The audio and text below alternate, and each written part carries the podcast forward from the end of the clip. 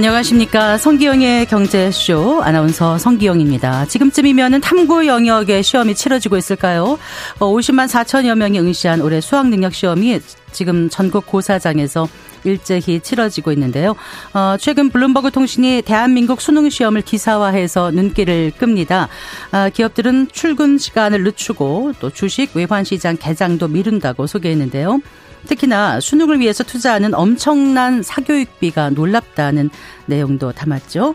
2022년 어, 사교육비 가계 지출은 26조 원으로 총 가계 지출의 20% 이상을 차지한다고 지적했습니다. 어, 이렇게 막대한 사교육비를 쏟아붓는 나라 사실 흔치 않겠죠. 그랬을까요? 어, 성적에 대한 부모님들의 기대 역시 우리나라만큼 높은 곳도 드물 것 같은데요. 어, 한두 시간 뒤에 수능을 마친 수험생들이 귀가할 겁니다. 아, 사교육비와 성적 간의 손익계산서를 따지기보다 애썼다. 아, 이 격려의 말을 잊지 않으면 좋겠습니다. 자, 성기영의 경제쇼 오늘 이 시간에는 어, 미국 금리 인상이 끝났다라는 기대감이 현실이 될지 또 그럴 경우 우리 경제에 미칠 영향은 무엇인지 짚어보고요. 어, 신도시 발표 등 이번 주 부동산 주요 이슈도 살펴보겠습니다. 이 시간 유튜브로도 함께 갑니다. 자, 먼저 주식 시장 상황부터 알아볼까요? 유한타증권의 박진희 부장입니다. 안녕하세요. 네, 안녕하세요. 자, 오늘은 수학능력 시험으로 아직 장이 마감되지는 않았죠? 네, 맞습니다. 현재 아직 장이 마감되지 않았고요. 진행을 하고 있습니다. 4시 반에 마감을 하게 됩니다. 네, 시장 상황을 좀 살펴봐 주세요.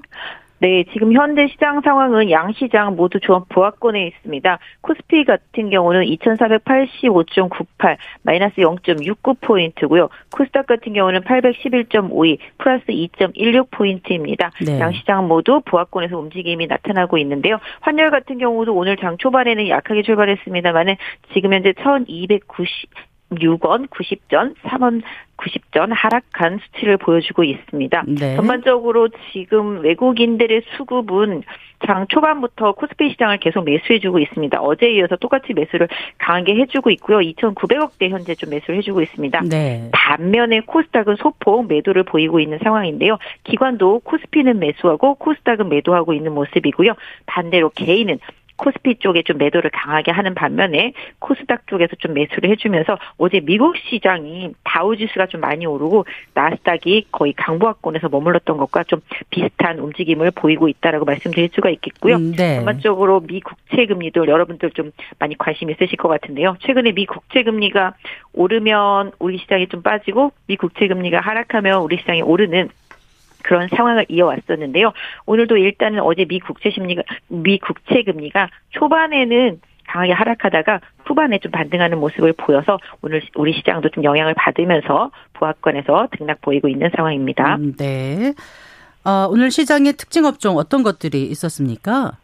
네, 오늘 시장 어제 이어서 오늘도 좀 자동차 관련주들이 좀 강세를 보이고 있습니다. 현대차와 기아차를 비롯한 자동차 관련주들이 강세를 보여주고 있고요.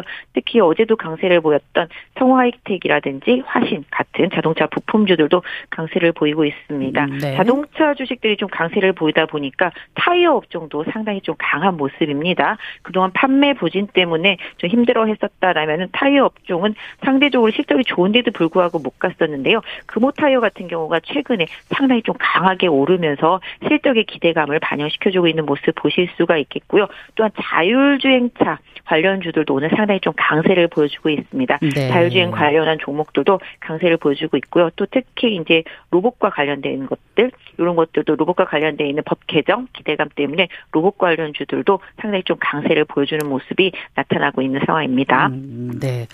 어제 그 미국 생산자 물가 지수가 둔화되고 유가도 하락했는데 그 이런 상황이 앞으로 우리 증시에도 계속 훈풍이 될까요?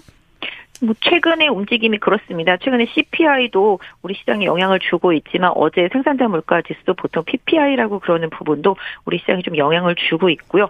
유가의 하락도 전반적으로 뭐 우리 기업들이 뭔가 제품을 만들 때 제조할 때 드는 비용에서의 부담이 좀 줄어들 수도 있는 상황입니다. 실질적으로 물가가 좀 안정세를 보이면서 이런 부분들이 외국인들의 수급이 미 국채로 빨려 들어가는 부분들이 반대로 주식시장 뭐랄까 위험 자산이라고 할 수 있는 있는 주식 시장으로 다시 돌아올 수 있는 가능성이 높아진다라고 보겠죠. 반면에 뭐 반대로 생각한다라면은 경기가 침체로 가기 때문에 물가도 떨어지고 소비도 위축되는 게 아니야라고 생각하실 수도 있겠지만 네. 이 부분은 사실 미국에서 연준이 일부러 강제적으로 물가를 낮추기 위해서 유도를 했던 부분인데요. 이게 좀 저희가 보통 말하는 연착륙으로 잘 이어만 진다라면은 내년에 좀 경기가 좀 회복되고 뭐 금리도 떨어질 수 있다라는 시장 기대감이 있고요. 이 부분이 우리 시장에 반영이 되고 있기 때문에 그동안 계속 이제 돈을 뽑아 나갔던 외국인들이 다시 유턴할 수 있는 뭐 환경 조성 이런 부분들에는 조금 더 우호적인 영향을 줄 수 있을 것 같습니다.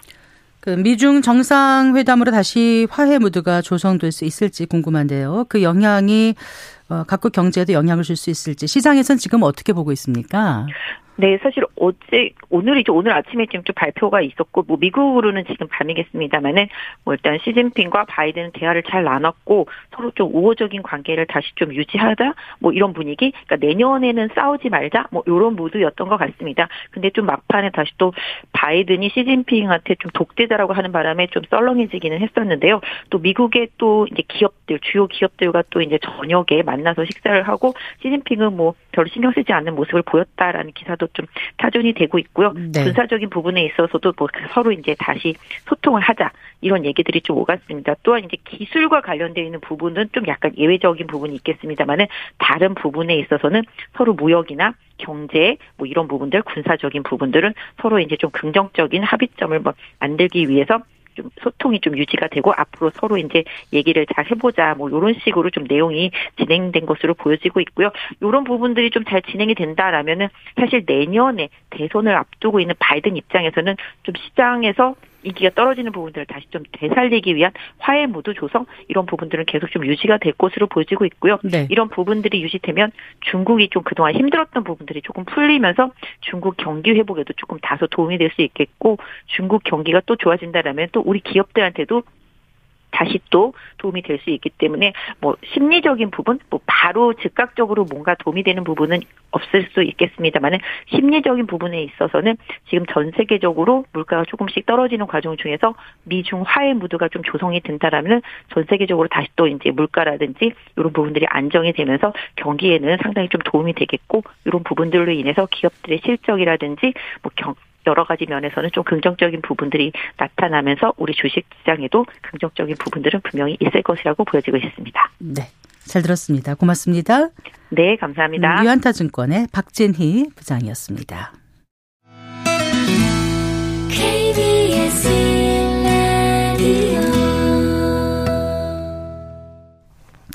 자, 오늘의 주요 경제 뉴스 어, 정리해 드리겠습니다. 경제 뉴스 브리핑 어, 헤럴드 경제의 양영경 기자와 함께 하겠습니다. 안녕하세요. 네, 안녕하세요. 어, 정부가 내년 6월 말까지 이 공매도 전면 금지 조치를 시행한 가운데 이제 개인에게 불리한 어, 일명 기울어진 운동장을 개선하기 위한 제도 개선에 어, 속도가 붙고 있는 모양새입니다.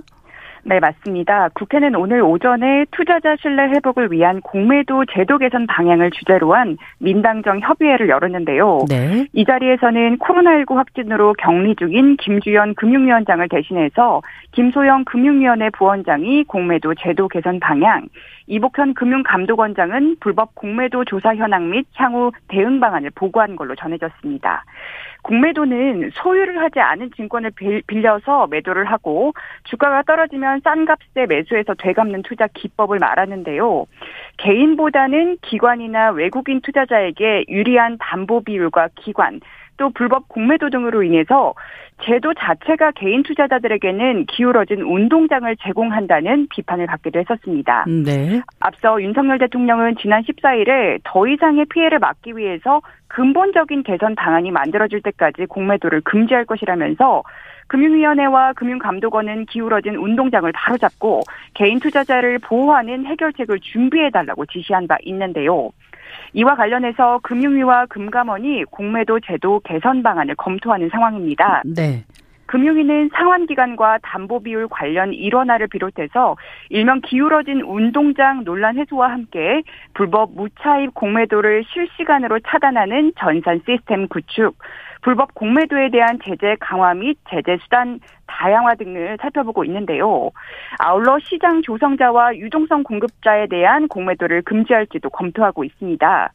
금융당국은 지난 6일부터 내년 6월 말까지 공매도 금지 조치를 시행했는데 시장 조성자와 유동성 공급자로 한국 거래소와 계약을 체결한 증권사냐 운용사는 시장에 유동성을 공급하기 위한 취지로 공매도를 허용한 상태입니다. 네네. 정부는 이달 내에 공매도 제도 개선 방향 최종안을 내놓을 예정인데요. 개인 투자자 보호라는 정책 효과는 극대화하면서 해외 투자자들의 이탈도 막을 수 있는 묘안이 나올 수 있을지 관심이 쏠리고 있습니다. 네. 대통령이 직접 필요성을 강조했던 만큼 이 공매도 금지가 어, 경제 라인 인사에도 영향을 주는 것 같죠. 네, 대통령실이 김주현 금융위원장을 교체할 방침인 것으로 전해졌는데요. 지난 1년 반 동안 금융위원회를 이끌었고 총선을 앞둔 개각이 예상되는 만큼 자연스러운 인사교체라는 게 표면적인 설명이지만 최근에 있었던 주식 공매도 금지 조치가 결정적인 영향을 미친 것이라는 분석이 나오고 있습니다. 네. 당초에 김 위원장은 외국인 투자가 중요한 나라에서 외국에서 아무도 안 하는 이런 복잡하고 어려운 시스템을 만들어서 거래를 어렵게 만 드는 게 과연 개인 투자자를 보호하는 이런 정책인지 저는 정말 자신이 없다면서 공매도 금지에 대해서는 부정적인 의견을 피력했는데요. 이 발언을 한 뒤 한 달도 안 돼서 금융당국은 공매도 중단 결정을 내렸는데 네. 투자자 보호를 위한 불가피한 선택이라는 게 그 이유였습니다. 여권에서는 개인 투자자들의 요구에 호응하면서 정책을 적극적으로 추진하지 않은 점이 지적됐다는 말이 나왔는데요. 후임 금융위원장으로는 당초 차기 경제수석으로 거론됐던 김소영 금융위 부위원장이 유력한 것으로 전해졌습니다. 네. 이런 가운데 금융투자 업계에서는 현재 진행되는 공매도 금지 조치에 더해서 제도 개선안에도 촉각을 곤두세우고 있는데요. 특별한 호재가 없는데도 주가가 꾸준히 오르는 종목들을 특히 경계해야 한다고 전문가들은 조언했습니다. 네. 어, 최근 식품 물가가 많이 오르고 있더라고요. 그런데 이제 식품업체 사이에서 이제 제품 가격을 올릴 수 없어서 그런지 양을 줄이거나 어, 질을 떨어뜨리는 뭐 그런 형태가 활발해지고 있어요. 네, 맞습니다. 요즘에 물건을 살 때 가격은 그대로인데 그 안에 든 내용물의 개수가 줄었다. 또 중량이 줄어든 것 같다라는 얘기가 소비자 사이에서 많이 나오는데요. 네네. 이렇게 양을 줄인다는 뜻의 shrink와 물가 상승을 뜻하는 인플레이션의 합성어가 바로 슈링크플레이션입니다. 가격은 그대로 두고 용량만 줄이기 때문에 사실상 꼼수 가격 인상이 아니냐는 지적이 나오고 있는데요. 식품 기업이나 외식 업자들은 가격을 유지하는 대신에 제품이나 서비스의 질을 떨어뜨리기도 합니다. 음, 음 이걸 스킴플레이션이라고 표현을 하기도 하는데 인색하게 아낀다는 뜻의 skimp와 인플레이션의 합성어입니다. 네. 기업 등이 재료나 서비스에 들이는 비용을 줄이는 건데요. 통상 소비자들은 가격이 오른 것보다 제품의 양이 줄어들거나 질이 낮아진 걸 알아차리기 어렵습니다. 그래서인지 소비자들이 고달프다 이런 말도 나오고 있는데요.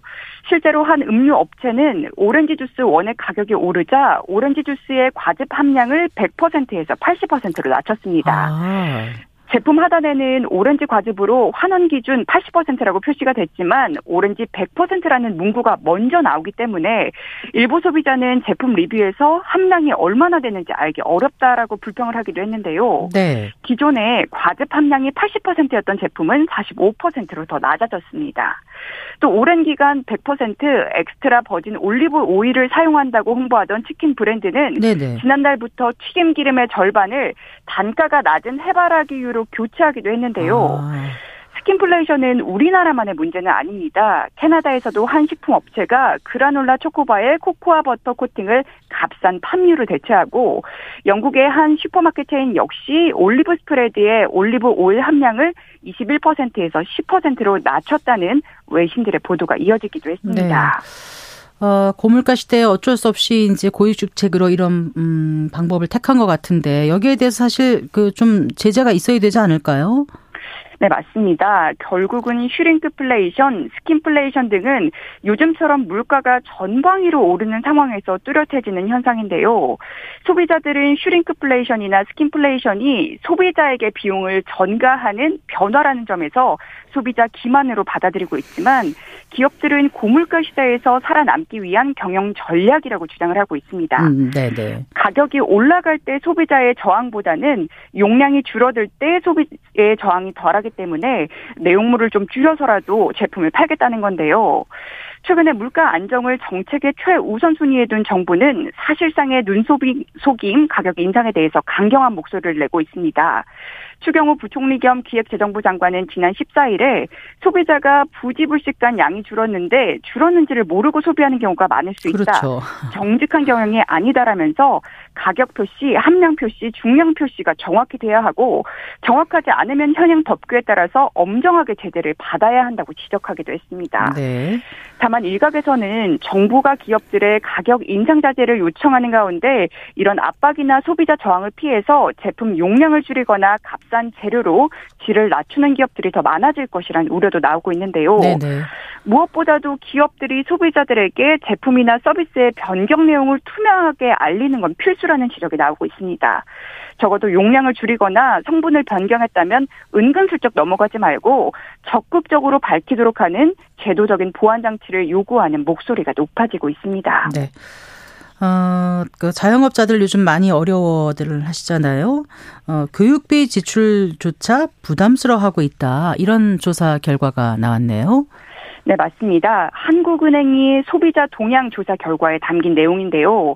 지난달에 자영업자의 교육비 지출 전망 지수 CSI는 93으로 집계가 됐는데 이 지수가 100을 밑돌았다는 건 조사 대상 가운데 6개월 후에 교육비 지출을 지금보다 줄이겠다는 응답이 늘리겠다는 응답보다 많았다는 의미입니다. 네. 자영업자의 교육비 지출 전망 지수는 코로나19 사태로 소비 심리가 얼어붙었던 지난 2020년 2월 백선 아래로 떨어진 뒤 지난달까지 단 한 번도 백선을 회복하지 못했는데요. 지난 2014년부터 3월부터 4년여 동안 내내 백선을 웃돌던 것과 비교하면 최근에 자영업자들이 입은 충격을 가늠해 볼 수 있다는 평가가 나옵니다. 네. 특히 교육에 대한 기대감이 남다른 한국에서 교육비는 가계 소비 항목 중에서 건드리지 말아야 하는 최후의 보루처럼 여겨지는데요. 이번 결과로 보면 그만큼 자영업자들의 살림살이가 팍팍해졌다는 겁니다. 자영업자의 교육비 지출 전망 지수는 봉급 생활자들과도 차이가 있었는데요. 봉급 생활자의 경우 교육비 지출 전망 지수가 지난 2020년 3월 99로 떨어진 뒤 5개월 만인 8월에 102로 금세 회복했습니다. 네. 지난해 1월에는 109까지 올랐다가 지난달 102를 기록했는데요. 소득 수준별 지수에서는 양극화도 뚜렷하게 드러났습니다. 월소득 500만 원 이상과 100만 원 미만 응답자의 교육비 지출 전망 지수는 지난달 각각 105와 92로 큰 격차를 나타냈는데요. 500만 원 이상은 2020년 4월 잠깐 99로 떨어진 걸 제외하면 2008년 7월 이후 15년 넘게 100선 아래로는 내려간 적이 없었습니다. 네. 반면에 100만 원 미만은 2012년 12월 이후 11년 가까이 100선을 넘어서지 못했는데요. 이런 가운데서도 국내 교육비 지출 총액은 꾸준히 증가하는 추세를 나타내고 있습니다. 한국은행이 지난 7월에 기준으로 신용카드로 결제한 교육비 지출 총액은 약 1조 4천억 원에 달했는데 전년 동기보다 11% 넘게 증가했습니다. 계절적인 요인을 고려하면 8월 기준으로 역대 최고치 경신이 유력하다는 평가가 나오는데요. 네네. 이 해당 액수는 2019년 8월 1조 2천억 원대에서 이듬해 3월에 6천억 원대로 급감했으나 지난해 8월 1조 3천억 원대로 전고점을 돌파한 뒤에 계속해서 늘고 있습니다. 네. 예, 잘 들었습니다. 고맙습니다. 네, 감사합니다. 네, 경제 네, 브리핑 어, 헤럴드 경제 양현경 기자와 함께했습니다.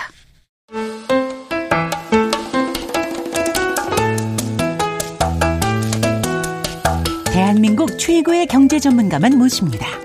어렵고 지루한 경제 프로그램은 거부합니다. 유익하고 재미있는 경제쇼.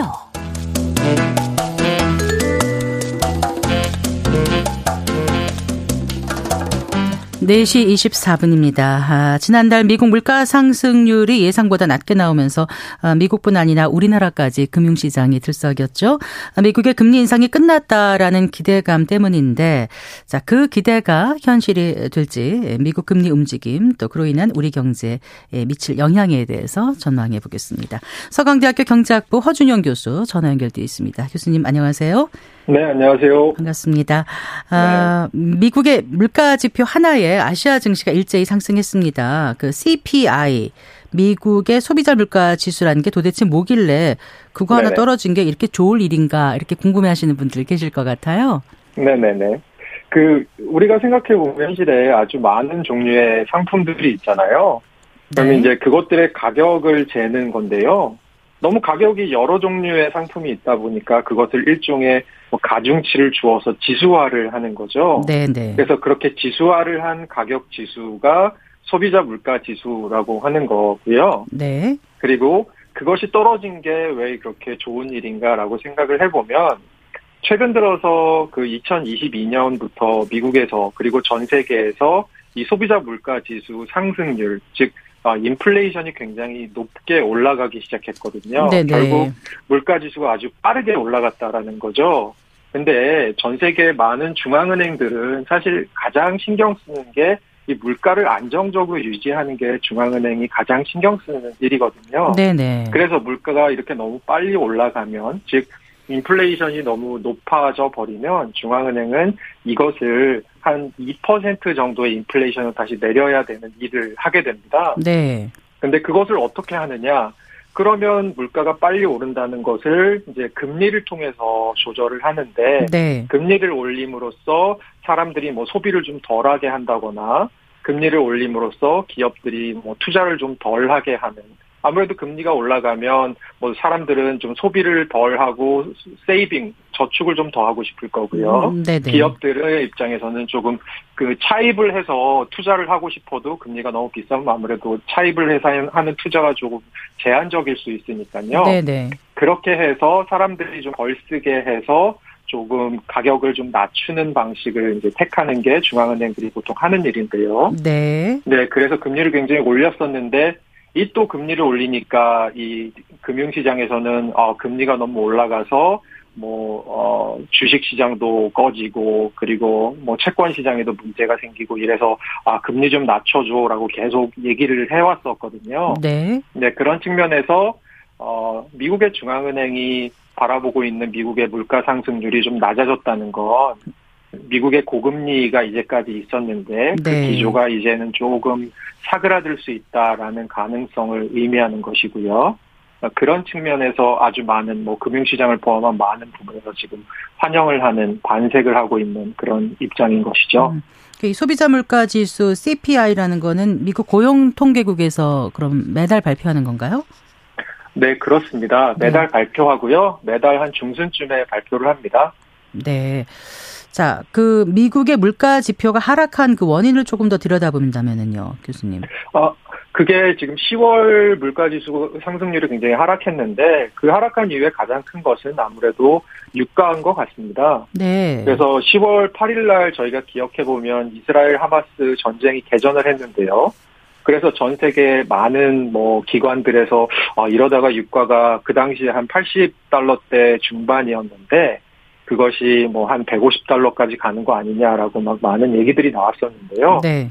네. 생각보다 그 전쟁이 확전되지 않으면서 오히려 유가가 10월 내내 약간 어, 내려가는 모습을 보였거든요. 네. 그런 측면에서 미국에서 예를 들어서 휘발유 가격이 한 달 동안 5.3% 내려갔고 그리고 이 유가가 내려가면서 전반적으로 물가를 좀 끌어내린 그런 부분이 있습니다. 네. 자, 그, 그런데요. 사실 이제 네. 많은 분들이 그 어느 날 어떤 사람은 내려간다고 하고 어떤 사람은 네. 올라간다 하고 미국에서 네. 그 정책을 담당하는 사람들의 입이 입에서 나오는 말들이 조금씩 달라서 네네. 헛갈리거든요. 네네. 뭐 당장 제롬 파월 연준 의장의 말을 보면 네네. 여전히 기준금리 인상할 수 있는 것처럼 또 얘기를 하고 있고요. 네네. 네.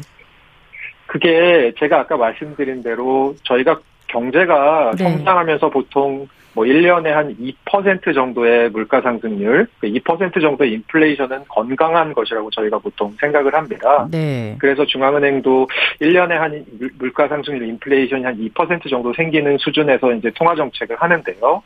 지금은 미국이 그럼에도 불구하고 뭐 물가 상승률이 많이 낮아졌는데도 불구하고 인플레이션이 여전히 3% 초반대에 머물러 있거든요. 네. 그래서 아 파월 의장의 입장에서는 이게 아직 게임이 끝난 게 아니니까 너무 시장이 앞서 나가는 것을 좀 방지하는 측면에서 아직 게임 끝난 거 아니고 우리는 우리가 할 일이 아직 남아 있고 할 일이라고 하는 것은 아까, 제가 말씀드린 대로 여전히 3%대인 물가를 어쨌든 간에 미국의 연준은 이걸 2% 근처까지 끌어내리겠다라는 생각이거든요. 네. 네, 그랬을 때 시장이 너무 앞서 나가는 것을 조금 견제하는 측면에서 우리는 물가가 다시 언제라도 물가 상승률이 높아질 기미가 보이면 금리 인상을 할 수 있어라는 어, 어떤 신호를 주고 있는 것으로 보이고요. 네. 한편에서 시장은 어 그렇게 얘기를 하는 파월 의장은 얘기하지만 어 물가 상승률 보니까 점점 점점 떨어지고 있어. 이거는 어 뭔가 연준이 원하는 방향으로 가고 있고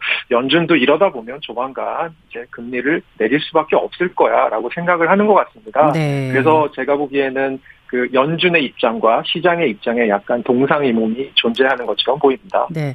자, 미국 경제 상황을 조금 더 들여다보면 앞으로 금리 향방이 어떻게 될지 좀 가늠할 수 있지 않을까 싶거든요. 네. 지금 뭐 미국 경제 중심축이라고 할 수 있는 빅테크 기업들 같은 경우는 금리가 높아서 좀 힘들어하다 한다. 이거는 다 알고 있는 사실 아닙니까? 네, 맞습니다. 네, 그럼에도 불구하고 사실 미국에는 빅테크 기업들이 차지하는 비중은 워낙 크지만 빅테크 기업들만 있는 것이 아니지 않습니까? 뭐 지방의 조그만 기업들 혹은 동네에 어떤 뭐 레스토랑 같은 서비스업들 아주 많은 직종이 존재를 하는데요. 네. 지금 보니까 여전히 그 노동시장은 약간 뜨거워 보입니다. 뜨겁다는 것은 어떤 의미냐면 아직까지도 이 구인을 하는 어, 직장들이 꽤 많다. 그래서 구직자들 입장에서는 직장을 생각보다 쉽게 찾을 수 있다. 뭐 이런 네. 부분이고요. 그렇게 되다 보면 결국은 이제 임금이 조금 올라가는 것이 여전히 관측이 되는 것이죠. 네. 그래서 그러다 보니까 결국은 미국은 GDP의 어, 한 70%를 차지하고 있는 게 소비거든요. 그래서 이제 이렇게 임금이 견조하게 받쳐주다 보니까 그리고 직장도 굉장히 튼튼하게 받쳐주다 보니까 사람들이 그 받은 어떤 소득을 가지고 소비를 하는 것이고 그래서 소비가 생각보다 빠르게 줄어들고 있지는 않습니다. 예를 들어서 네. 미국의 3분기 GDP 상승률을 보면 4.9%가 나왔는데요. 네네. 굉장히 높은 상승률인데 이례적인 그 상승 네, 네네 맞습니다. 네. 이례적으로 높은 상승률인데 그 상승률에 가장 중요한 축을 차지했던 것이 소비의 증가였거든요. 그렇군요. 그러니까 결국은 정리해 보면 이렇게 고물가 고금리인데도 불구하고 여전히 미국인들은 어, 소비를 많이 줄이고 있지는 않다 그런 어, 것으로 보이고요. 그런 측면에서 미국 경제가 어 이렇게 금리가 많이 올라가고 물가도 높은데 생각보다 굉장히 잘 버티는구나라는 현상으로 보이는 것 같습니다. 자, 그러면 이제 미국이 금리를 인하하는 쪽으로 간다라면은 어, 시중의 유동성이 늘어난다 이렇게 생각할 수 있지 않겠습니까? 그러면 그 네, 유동성은 네, 과연 어디로 갈까? 이것도 관심사예요, 교수님.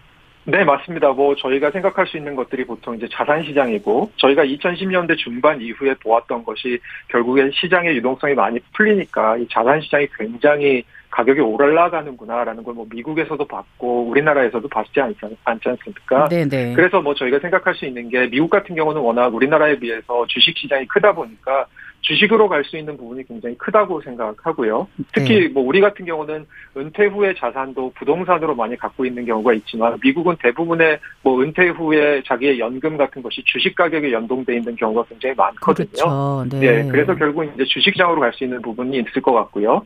부동산 시장 같은 경우는 이게 그 주거용이냐 상업용이냐에 따라 다른 것 같은데 미국 상업용 부동산은 조금 최근 들어서는 계속 약세를 면치 못하고 있는 것 같습니다. 네. 아무래도 코로나 이후 에 미국 같은 경우는 재택을 워낙 많이 하기도 하고 여러 가지 트렌드의 변화가 있기 때문에 상업용 부동산이 좀 인기가 없어진 게 사실이거든요. 네. 이게 그럼에도 불구하고 그 얘기인즉슨 결국 사람들이 자기가 살고 있는 주택에 대한 가치가 좀 더 높아진 것으로 생각할 수 있고요. 그런 측면에서 미국의 주택 시장은 굉장히 뜨겁고 가격이 꽤 많이 올랐습니다. 네. 그래서 사실은 아주 많은 평범한 미국인들은 지금 주택 가격을 좀 부담스러워하고 있다는 그런 기사들도 많이 나오고 있거든요.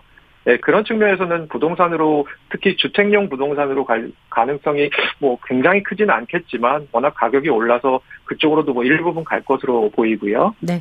그리고 나머지는 이제 비트코인이나 저희가 생각하는 이제 가상 자산들에 대한 어떤 가격도 지금 미국이 금리 인상을 하면서 고금리로 좀 눌려 있는 부분이 많거든요. 네. 네 그런 부분에 있어서 가상 자산 시장, 도 조금 어, 어떤 지금보다는 활기를 띨 수 있을 것으로 보입니다. 네.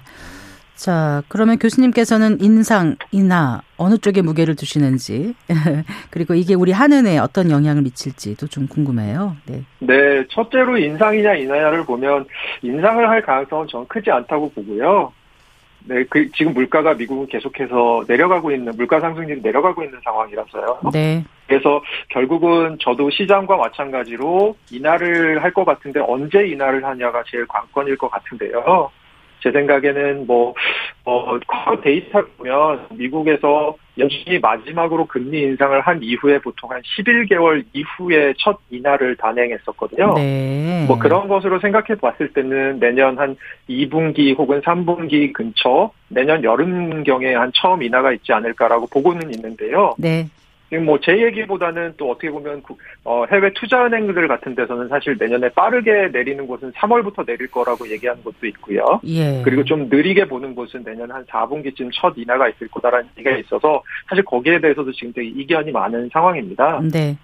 그리고 한국은행의 정책에 미치는 영향 같은 경우는 우리가 사실은 금리를 뭐 낮추지도 못하고 높아, 높이지도 못하고 굉장히 어려운 상황이에요. 그러니까요. 네. 네. 그럼에도 불구하고 금리를 높여야 된다고 하는 어떤 주장 중에 그 논거 중에 하나가 아 미국과 지금 기준금리의 역전 격차가 너무 많이 나고 있다. 그래서 금리를 우리가 좀 올려서 미국과 기준금리 역전폭을 좀 줄여야 자본 유출 같은 게 없지 않을까라는 얘기가 있었지 않습니까? 네네. 네, 그런 측면에서는 미국이 금리 인상을 종료하고 금리 인하 모드에 대한 어, 시그널을 시장에 주면 아무래도 한국은행이 금리를 인상해야 될 요소 하나, 요인 하나 정도는 조금 사라지는 부분이 될 것 같고요. 그런 마음에서, 아니, 그런 측면에서 한국은행의 마음이 좀 편해질 수는 있을 것 같습니다. 네, 네, 알겠습니다. 말씀 잘 들었습니다. 고맙습니다. 네, 네 감사합니다. 네, 허준영 서강대학교 경제학부 교수와 함께했습니다.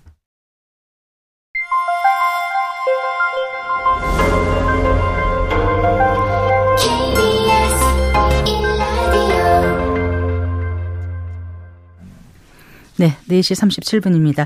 아, 토지거래 허가구역 해제와 신도시 개발 계획 발표로 뜨거웠던 이번 한 주 부동산 시장 이슈 살펴보겠습니다. 김인만 부동산 경제연구소장과 함께합니다. 어서 나오십시오. 안녕하세요. 네, 반갑습니다. 자, 일단 그 시장 동향 잠깐 좀 살펴볼까요? 주간 네. 동향 이런 네, 거 나온 주간 거 있죠? 동향 한번 네. 살펴보겠습니다. 따끈따끈한 소식인데요. 몇 시간 전에 나왔습니다. 아, 그렇군요. 최근에 이제 부동산 시장이 계속 주춤주춤 하고 있는데요. 아, 이번 주도 제가 혹시나 싶은 마음에서 좀 관심 있게 봤는데 이번 주도 살짝 내리막을 내려왔습니다. 5주 연속으로 지금 내려오고 있는데요. 상승세가 둔화예요? 아니면은 하락세예요? 상승세가 둔화입니다. 네. 그러니까 하락은 아니고요. 상승세가 둔화되고 있다라는 표현이 정확한 것 같습니다. 전국은 한 5주 전에 0.07%였는데요. 네. 이번 주는 0.02%까지 내려왔고요. 서울은 0.07에서 0.05로 내려왔고 인천 같은 경우는 마이너스로 전환됐습니다. 아. 마이너스 0.04고요. 지방도 살짝 0.02 정도기 때문에 이런 추세라면 올해 말 올해가 가기 전에 전국이 마이너스로 전환되는 것도 배제할 수는 없을 것 같습니다. 네. 상승 지역, 하락 지역도 상승 지역은 점점 점점 줄어들어 가지고요. 5주 전에 137개 지역이 상승 지역이었는데 지금 100개로 줄어들었고요. 하락 지역은 32개에서 62개로 늘어났기 때문에 네. 전체적으로 하락 추이가 점점 점점 커지고 있다라고 보여지고 이게 현장 분위기도 제가 현장에 가봐도요. 최근에 저는 항상 송파구가 좀 제가 관심 있게 보고 그게 있거든요. 왜 가늠자가 되나 보죠? 송파구가? 서초구 강남구는 약간 그들만의 리그 같은 느낌이고요. 너무 비싸고요. 너무 네. 비싸기도 하고요. 뭐 작년 같은 경우도 별로 떨어지지도 않았고 우리가 네. 지표로 보기는 좀 어려운데 송파구 같은 경우는 강남 상구이기도 하고요. 표본 수도 표준화된 아파트들이 많기 때문에 아. 제가 예주시를 해서 보고 있는데 송파구 잠실 쪽도 최근에 매물이 좀 늘어나고 있고 가격이 한 달 전에 최고가 찍고 지금 조금씩 내려오고 있기 때문에 전체적인 분위기 자체가 상승폭이 둔화되고 있다라고 좀 정의를 할 수 있을 것 같습니다. 음, 네. 그 30대가 집을 많이 사나요?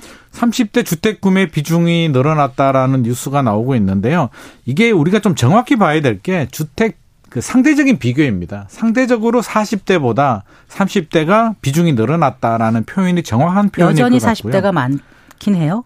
지금은 30대가 조금 더 많아졌습니다. 역전이 된 거예요. 그렇죠. 네, 전체적 네. 비중을 보면 30대가 한 27% 정도 되고요. 27.1% 정도 되고요. 네. 40대가 25.9%로 30대가 비중은 더 많아졌습니다. 어, 이게 비중. 언제 말씀하시는 겁니까? 1월에서 9월까지 통계입니다. 아, 올해. 그러니까 네. 올해는 우리가 보통 주택 구매 연령이라고 하면 40대가 가장 많거든요. 그렇죠. 어느 정도 돈을 모아야 집을 살 수 있다고 생각하니까요. 그렇죠. 돈도 모으고요. 40대 정도 되면 이제 결혼 또 하고 네. 자녀 보통 이제 자녀 때문에 내 집 마련 안정적인 그렇죠. 주거 환경을 만들거든요. 아, 우리 애한테 좋은 환경을 만들어 주고 싶다. 좋은 학군을 해 주고 싶다라는 마음에 무리해서라도 내 집 마련을 하는데 이게 보통 30대는 주택 구매 연령이 아니에요. 50에서 40에서 한 59세 정도가 네. 일반적인 주택 구매 연령이 상인데 지금 30대가 이례적으로 좀 많이 늘어났습니다. 늘어났는데 상대적인 비중이 그렇고요. 그 거래량이라고 해야 되나 주택을 보유할 보유하는 오랫동안 올해 1년 동안 최근 1년 동안 주택을 구입한 걸 보면 작년보다는 줄어들긴 했습니다. 그러니까 총량은 줄어들었는데 네. 그래도 30대가 상대적인 비교를 보자면 비중은 좀 늘어났다라고 우리가 이해를 하시는 게 정확할 것 같습니다. 그렇군요. 그러니까 30대가 올 1월부터 9월까지 대충 몇만 건을 거래를 했다고요? 30대가 1월에서 9월까지 31만 6,603건 중에 30대가 8만 5,700건. 아, 그러니까 네. 27.1% 정도인데 이례적으로 좀 많이 나왔다 나온 경우이고요. 네. 그래서 많은 분들이 아니 30대가 무슨 돈이 있어가지고 어, 대출을 받았겠죠? 제 주변에도 그렇게 많이 물어보고 네. 아, 대출을 받아도 왜 30대가 집을 이렇게 많이 사지? 지금까지 안 사다가 최근 들어서 왜 이럴까? 왜 그런 것 같아요? 제가 이제 여러 가지 고민을 해봤는데요. 일단 무주택 비중이 높습니다. 우리 40대 이상 기성세대들은 그동안 기회가 많았잖아요. 2015년부터 2017년까지 집값이 계속 올랐기 때문에 나름대로 자금력이 되고 필요하기도 하고요. 주택을 많이 구입해서 무주택 비중이 30대가 높습니다. 30대는 네. 그동안 뭐 돈도 부족하고 내가 굳이 사야 돼라는 마음이었는데 2017년, 18년, 19년 집값이 계속 올라가니까 안 되겠다 싶어서 초조한 거죠. 초조하죠. 이거 네. FOMO 현상이라고 하는데 fear of missing out이잖아요. 나만. 나 혼자 뒤떨어질 것 같은 음. 두려움, 공포감 네. 때문에 2020년부터 이제 비중이 늘어납니다. 그래서 30대 비중이 늘어났고 또 하나는 경험에서 저는 좀 무슨 경험이요? 싶은데요. 저도 이제 기성세대잖아요. 저는 어떤 트라우마가 있냐면 2010년, 11년, 12년도 서울 집값 많이 떨어졌을 아. 때 2008년 글로벌 금융위기. 그때 많이 힘드셨어요? 그것도 저 개인적으로도 힘들었고요. 부동산 시장 자체가 되는데, 네, 네. 투자하시는 분들도 많이 힘들었고 전문가들도 그때 많이 힘들었기 그때, 때문에 예. 아 집값이 많이 올라가면 아 조정기가 오는구나라를 떨어질 수도 있구나 떨어질 수나 있구나를 음. 우리가 직접적으로 알고 있는데 제 애한테도 물어보면 저희 애도 그러는데 잘 모릅니다. 그냥 올라가는 것만 압니다. 최근에 2017년. 오른 것만 기억하는 그렇죠. 거죠. 그래서 지금 또 하락장으로 인정하지 않고요. 잠깐 조정되다가 다시 올라간다는 그런 생각을 가지고 그게 그런 때문에. 게요. 지난해 엄청 많이 떨어졌지 않습니까? 네네. 그러다 올 초에 거의 바닥을 찍는가 싶더니 갑자기 집값이 오르는 것 같은 기사가 나오고 그러니까 어 그때 내가 샀어야 됐던 거 아닌가? 그렇죠. 아, 좀 기다려보자 보자 보자 하다가 몇 개월 지나니까 어안 되겠다 해서 또 사는 거죠. 그런 마음이 있는 거죠. 네. 그래서 이걸 계속 조정장이 아니라 아 작년에는 금리 때문에 떨어졌는데 네. 이제 떨어졌으니까 앞으로 올라갈 거야라는 그런 또 생각을 가지고 있는 것 같습니다. 이런 게 전반적으로 맞물려서 30대들이 많이 구입을 하고 있는데요. 저는 조금 걱정이 되긴 합니다. 그래서 이게 조정장이 뭐 진짜 계속 올라간다면야 걱정 안 하겠지만 우리 과거 사례를 보더라도 한번 조정이 되면 몇 년 정도 이어질 수는 있거든요. 네. 그래서 너무 무리하게 필요한 분들은 30대라도 내 집 마련 하셔도 되겠지만 연끌해서 너무 무리하게 내 집 마련하는 건 시장 상황을 보면서 조금 속도 조절해도 좋을 것 같습니다. 네, 지금 연끌 말씀하셨는데 그래서 지금 그 경매 시장에 물건이 많이 나오고 있어요. 경매 시장도 물건이 많이 나오고 있습니다. 뭐 무리하게 집을 사신 분들이 고금리에 버티지 못하고 이제 집어 던진다라고는 표현을 쓰는데요. 경매 건수도 2020년 11월 이후에 2년 11개월 만에 최다 기록 2,629건을 기록했기 때문에 아무래도 이분들이 리스크에 좀 취약을 하죠. 계속 올라갈 줄 알고 작은 계획을 거기에 맞췄는데 네. 금리는 올라가고 대출 이자는 늘어나는데 집값은 회복을 못 하기 때문에 무리하게 사신 분들이 아무래도 좀 급매물로 많이 내놓고 있습니다. 그런데요. 이제 매매 시장은 지금 좀 주춤주춤하잖아요. 네네. 그러니까 상승세가 둔화되고 있고 뭐 네네. 뭐 일부 기사 이런 데 보면 몇 억씩 뚝 매물이 떨어져서 뭐 호가가 떨어지고 거래된다 이런 걸 보면 다시 또 그 심리가 아주 급냉할 수도 있을 텐데. 네. 그런데 또 전세 시장은 또 그렇지 않다고 해요. 전세는 지금 반대 양상으로 보여주고 있는데요. 통계를 보더라도 전세는 꾸준히 올라가고 있습니다. 꾸준히 올라가고 있고요. 몇 달 전만 하더라도 깡통 전세, 역전세 아파트도 역전세 때문에 당분간 더 어려울 거야라는 이야기를 많이 했는데 최근 들어서 뉴스 보면은요. 역 아파트 역전세 이야기 쏙 돌아갔거든요. 아, 안 진짜, 나옵니다. 진짜로 그런가요? 현장 가보시면 현장 가봐도 전세는 어. 꾸준히 올라가고 있습니다. 어. 올라갈 수밖에 없습니다. 저는 올라갈 수밖에 없다라고 왜요? 보는데 왜냐하면 첫 번째가 우리가 앞서서 매매 시장이 주춤하고 있다고 했잖아요. 집값이 어느 정도 올라갔기 때문에 매수 대기자들은 예를 들어서 그런 거죠. 10억 하던 아파트가 올 초에 7억까지 떨어졌다가 네. 8억 5천 9억까지는 회복했단 말이에요. 여기서 내가 더 따라가려면 취득세 내고 대출이자 내고 전고점을 뚫고 11억 12억은 가져야 되는데 과연 불안하죠. 고금리 시절에 네. 아, 금리가 언제 내려갈지도 모르겠고 경기도 안 좋은데 못 따라가죠. 관망으로 돌았으면 어디 가서 잠을 자야 될까요? 뭐 전세, 월세 전세밖에 못 가죠. 네. 전세나 월세를 가야 되는데 지금 계산기를 두들겨 보면 월세보다는 전세가 유리하거든요. 네. 전세는 떨어졌는데 월세는 안 떨어졌어요. 오히려 아, 더 올랐기 때문에 아. 전세 수요는 늘어났고요. 빌라 오피스텔은 여전히 깡통 전세, 사기가 많잖아요. 그러니까 두려워서 못 가는 거죠. 불안하니까 또 아파트 시장으로 옵니다. 아. 그래서 전세 수요는 늘어나는데 전세 물량은 또 줄었어요. 전세 물량은 한 25% 정도 이미 소화가 대비. 좀 되고 있는 건가 그렇죠. 그렇죠? 줄어들었기 어. 때문에 공, 수요는 늘어나는데 공급은 줄어드니까 전세는 강세를 보이고 있고 일부에서는 지금 11월 조금 있으면 아마 개포주공 1단지 6,700세대 아파트인데요. 네. DH 퍼스티어 아이파크라는 아파트가 입주를 앞두고 있습니다. 요즘 아파트 이름 외우기 힘듭니다. 네. 저도 힘든데요. 네. 이 6,700세대면 물량이 굉장히 많거든요. 네. 이것 때문에 전세 가격이 떨어지지 않을까 기대하시는 분들이 있었는데 입주장에 입주장. 근데 네. 생각보다 입주장이 영향이 별로 없어요. 아, 그래서 그래요. 이것도 왜 그러냐고 보면 이미 떨어져 있었습니다. 개포자의 프레지던스가 올 3월에 입주하면서 이미 내려와 있었기 때문에 네. 더 내려갈 여지가 없었던 거예요. 그래서 아마도 제 생각에는 내년 상반기 넘어가서 하반기 가면 이런 입주장이 다 끝나버리면 오히려 지금보다 더 올라갈 가능성이 높습니다. 음, 그렇군요.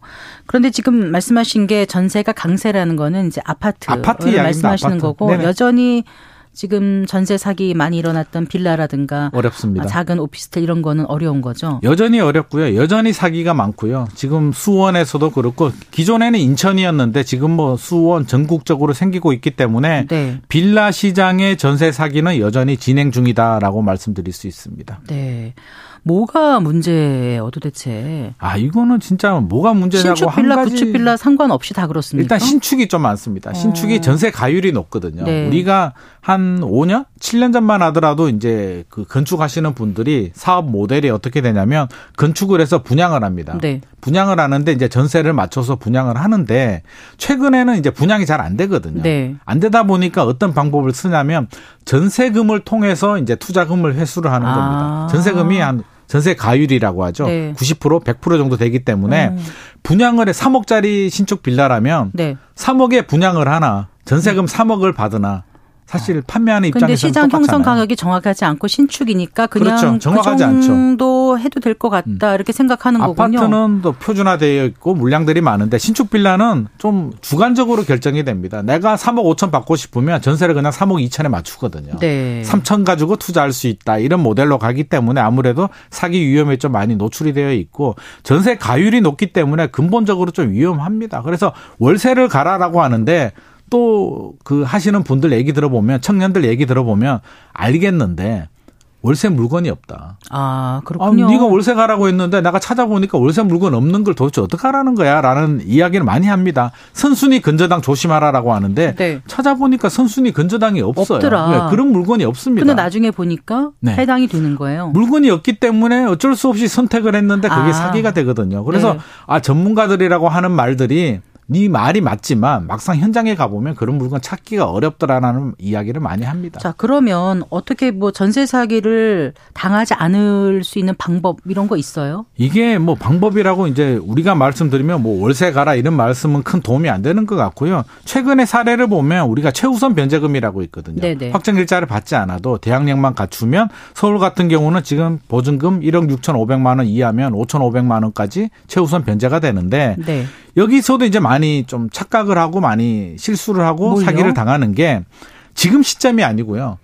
선순위 근저당이 설정된 시점 기준으로 이게 최우선 아. 변제금이 적용이 되기 아, 때문에 제가 이 집에 들어가려는데 네. 지금 2023년인데 2018년에 선순위가 잡혀 그렇죠. 있다. 그럼 2018년 기준으로 그 기준의 됩니다. 최우선 변제 금액이 더 낮은 거죠. 기준이 지금은 낮... 1억 6천5백이지만 그때는 뭐 1억 3천, 1억 4천이었고 이를테면 현재 금액도 더 낮기 때문에 아, 적용이 안 되는 경우들이 초과하면 한 푼도 못 받는 거예요. 맞습니다. 근데 아. 중개사들이 그런 걸 설명 안 해주고 안전하다라고 아. 이야기를 하기 때문에 많이 네. 넘어갑니다. 그래서 그 부분은 조금 더 신경을 써야 될 것 같고요. 가급적이면 저는 보증보험 꼭 가입하셔라고 말씀드리고 싶습니다. 네. 자, 알겠습니다. 그 어제 그 신도시 어제 신규 공공 택지가 발표됐지 않습니까? 네네. 근데 말이 신도시라고 표현을 한 건가요? 아니면 그냥 공공 택지? 어, 공식 명칭은 공공 택지고요. 네. 우리가 신도시라는 거는 법적으로 그런 용어는 없습니다. 아니, 지난번에 같은 경우 3기 신도시 뭐 그랬잖아요. 그렇죠. 좀 큰 공공 택지 지구를 신도시라는 이름을 붙여주는 거지 법적으로 네. 신도시라는 명칭은 없고요. 그렇군요. 이번에도 뭐 붙이자면 붙일 수는 있습니다만 그래도 규모를 보면 총 다섯 군데 8만 호 정도 신규 공급 계획이 나왔는데요. 수도권에 세 곳, 지방에 두 곳이 나왔습니다. 네네. 수도권 지역을 먼저 살펴보면 위치가 좋습니다. 구리 토평 이지구. 여기는 강동구 건너편 아닌가요? 그렇죠. 강동구 바로 건너편이니까 네. 한강 맞습니다. 위치 굉장히 좋고요. 18,500호 정도 나오는데 아마 가장 인기 높은 지구가 될 것 같습니다. 지금 발표된 다른 신도시보다도 훨씬 더 위치가 좋고요. 네. 나머지 두 곳 보면 오산 동탄 신도시 남쪽에 보면 아. 세교 지구라고 있는데요. 네네. 세교 1, 2지구는 이미 입주를 했고요. 네. 이제 3지구를 3만 1천호 정도. 어, 땅이 넓은가 봐요. 여기가. 그렇죠. 3만 1천호 정도면 판교 신도시 정도 규모가 됩니다. 그렇군요. 그래서 판교 신도시 정도, 이 정도면 신도시 규모라고 할 수 있을 것 같고요. 네네. 앞서서 말한 토평 이주구는 동판교 정도로 생각하시면 되고 용인 또 하나 나오는데 용인 이동면에 16,000호 정도가 나오는데 네.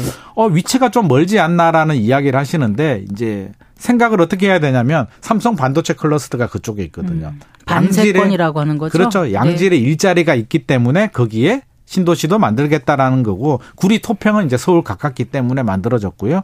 지방을 보면 저는 좀 반갑더라고요. 제주도가 계속 소외가 됐거든요. 네. 신규 택지가 안 나왔는데 이번에 제주도에 5,500호 정도 아파트가 공급이 되고 5,500이에요? 550이에요? 5,500입니다. 아, 많군요. 네, 5,500호 정도 나오고요. 청주도 9,000호 정도 나오기 때문에 지방에도 이번에는 좀 골고루 분산을 했다라고 말씀드릴 수 있습니다. 네. 이거를 그 택지를 발표하는 거는 이유가 뭘까요? 어, 정부 기조는 항상 일관됩니다. 공급이 부족하다라는 네. 이야기고요. 주택시장 안정이 최우선 목표이기 때문에 공급이 부족하다라는 논리인데 제가 작년 하반기 정도에 이제 국토부 간담회 있어가지고 가가지고 질문을 했습니다. 주택 시장이 침체가 되면 지금 공급 계획 나온 물량들이 좀 과잉이 되지 않겠냐라고 질문을 하니까 당시 국토부 차관님께서 그런 말씀을 하셨어요. 공급은 일관성 있게 해야 된다. 네. 이 정부에서는 일관성 있게 공급 계획은 차질 없이 진행할 거다라고 말씀을 하셨고요.